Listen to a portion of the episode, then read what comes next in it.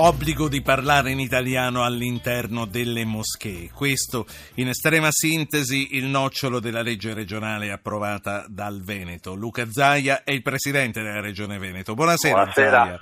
Ma... Buonasera, buonasera a lei e grazie per l'occasione. No, grazie a lei di esserci. Ma a chi verrà sorpreso a parlare in arabo, che cosa succederà? Assolutamente nulla se eh, la, la, preghiera è in arabo, se il rito religioso è in arabo. Invece noi chiediamo che il sermone, non come fatto d'obbligo, ma come fatto di opportunità, perché poi nella legge eh, sappiamo benissimo che non possiamo obbligarli a fare i sermoni in italiano, chiediamo che il sermone sia, siccome una, eh, eh, rappresenta eh, sostanzialmente una serie di considerazioni che hanno anche carattere politico, perché comunque eh, voglio ricordare che musulmani non hanno un padre spirituale come noi che abbiamo il Papa, ma hanno i diversi imam che poi interpretano il Corano e lo predicano, no? eh, dandone anche l'interpretazione. Noi chiediamo che si faccia in italiano. Le devo dire che in Veneto ci sono dei dei, dei, dei, musulmani, degli imam che lo fanno già in italiano, non ci vedo nessun problema. No, no, eh, anzi ringrazio di avermi chiarito perché io avevo capito che dentro la moschea, anche nei dialoghi privati, gli imam dovessero parlare ai loro fedeli in modo da essere capiti, eh, in modo italiano e, e, forse sarebbe stato chiedere un po' troppo perché insomma come si fa? Sarebbe come se io e lei che, che siamo italiani andassimo a Londra e pretendessero che parlassimo in inglese fra di noi, faremmo ridere noi stessi stessi. Quindi a questo punto lei dice il sermone deve essere fatto in lingua italiana. Io vorrei eh, sapere eh, anche no. che cosa ne pensano gli ascoltatori e mm, quali reazioni avete avuto. Perché eh, vi hanno sconsigliato a cominciare dal patriarca di Venezia? Ma guardi, poi ognuno è libero in democrazia di dire cosa pensa ed è giusto rispettare l'idea altrui. Poi è anche vero che la, la libertà altrui finisce dove inizia la nostra. Noi abbiamo eh, sostanzialmente dato vita, io per questo l'ho ringraziato all'inizio della, del collegamento, per poter spiegare questa legge, una legge che sostanzialmente dà mandato ai sindaci di regolamentare e dice bene i luoghi di culto abbiano insediamento nelle zone a servizio, quindi è una legge che fondamentalmente si occupa di un dato urbanistico, no? non è che tu prendi uno scantinato qualsiasi e dichiari che quella diventa una moschea o dichiari che quella diventa una chiesa o dichiari che quello diventa un tempio buddista, perché poi questa non è una legge contro una confessione religiosa. Poi viene, viene facile dire è contro le moschee, eh, molto probabilmente perché molti magari utilizzano dei, dei, fabbricati che non hanno proprio quella vocazione. Non è, eh, come si può dire, non è strano trovare qualche proprietario di immobile che si ritrova la sorpresa di aver affittato magari dei vecchi negozi chiusi e alla fine si trova magari un centro islamico. Allora diciamo i sindaci hanno piena e totale facoltà di regolamentare. Tutto qua, direi in linea con il contratto sociale, no? Rousseau lo diceva, il popolo ti, ti elegge per rappresentarlo a questo punto i sindaci che sono eletti dal popolo cercheranno di rappresentare le istanze del popolo e di mettere un po' di ordine. Lei si è confrontato con eh, gli imam eh, de- delle varie città e dei vari comuni del Veneto prima. Qual è stata la reazione da parte della comunità islamica?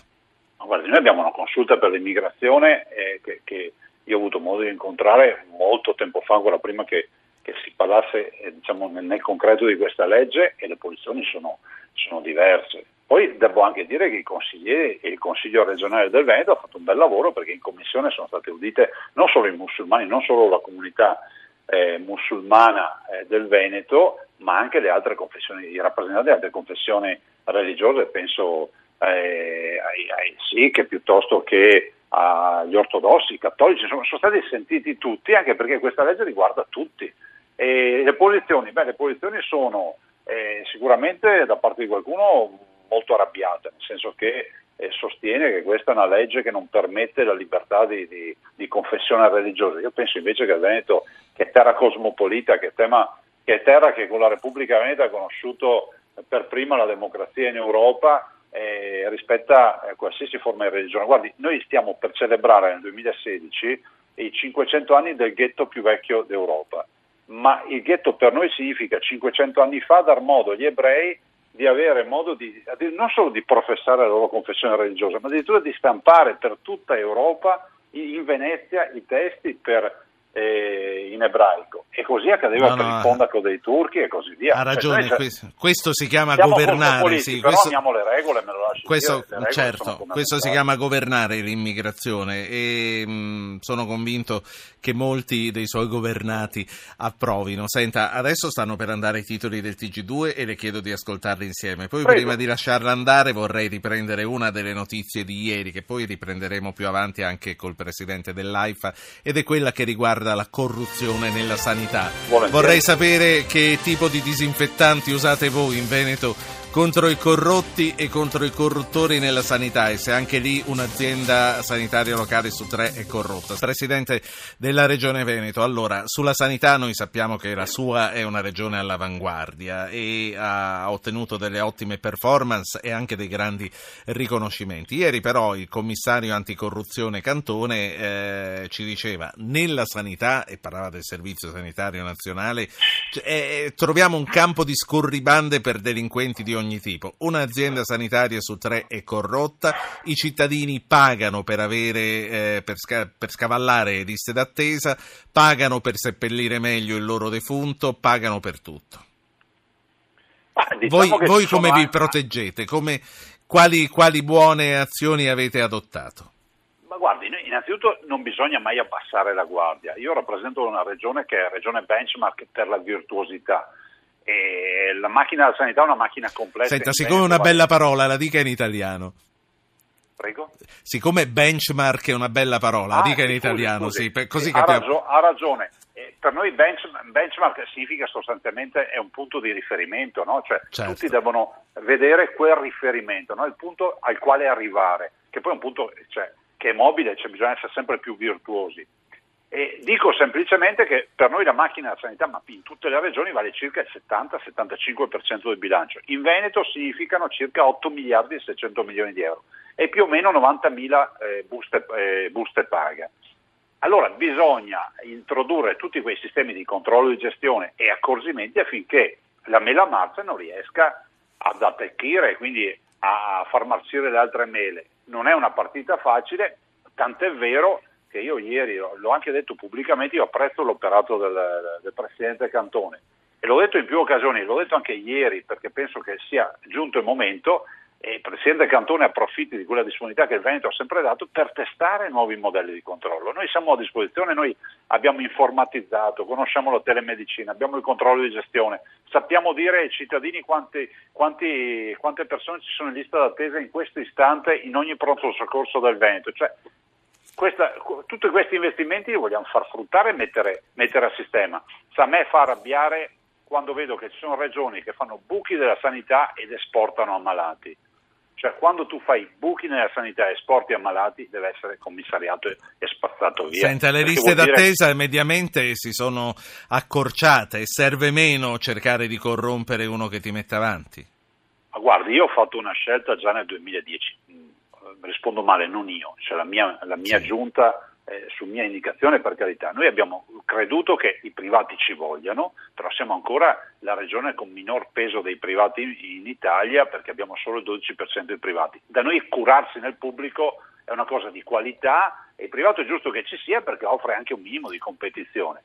Eh, ho l'impressione che quando tu arrivi a pagare per bypassare una lista d'attesa o per peggio ancora farti curare, vuol dire che il sistema è in marcia. Lì, Voi le fate ancora le visite di notte per accelerare i tempi? Noi abbiamo, anche quest'anno, guardi, abbiamo fatto 200.000 visite, quella è stata una mia idea, cioè introdurre il fatto che i cittadini possano andare fino a mezzanotte o anche di più, qualcuno fa anche oltre, di farsi radiografie, TAC, risonanze. Ed è stata una bella chiamata di popolo, io ringrazio sempre i miei dipendenti perché hanno accolto questa sfida.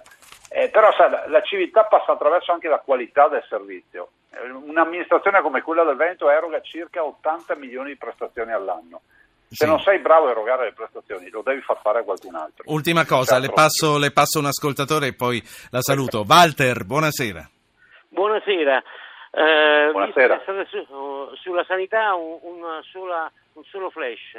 Io sono chirurgo dal, dagli anni 60 e, e, devo dire che tutto è cambiato in sanità nella, con la riforma sanitaria trasferendo il potere ai partiti politici che hanno messo i loro amministratori e poi via via sempre di più rispetto alla gestione che si aveva a Roma tanti anni fa con il Pio Istituto di Santo Spirito, che funzionava perfettamente e che non dava ticket nemmeno sui pronti soccorsi.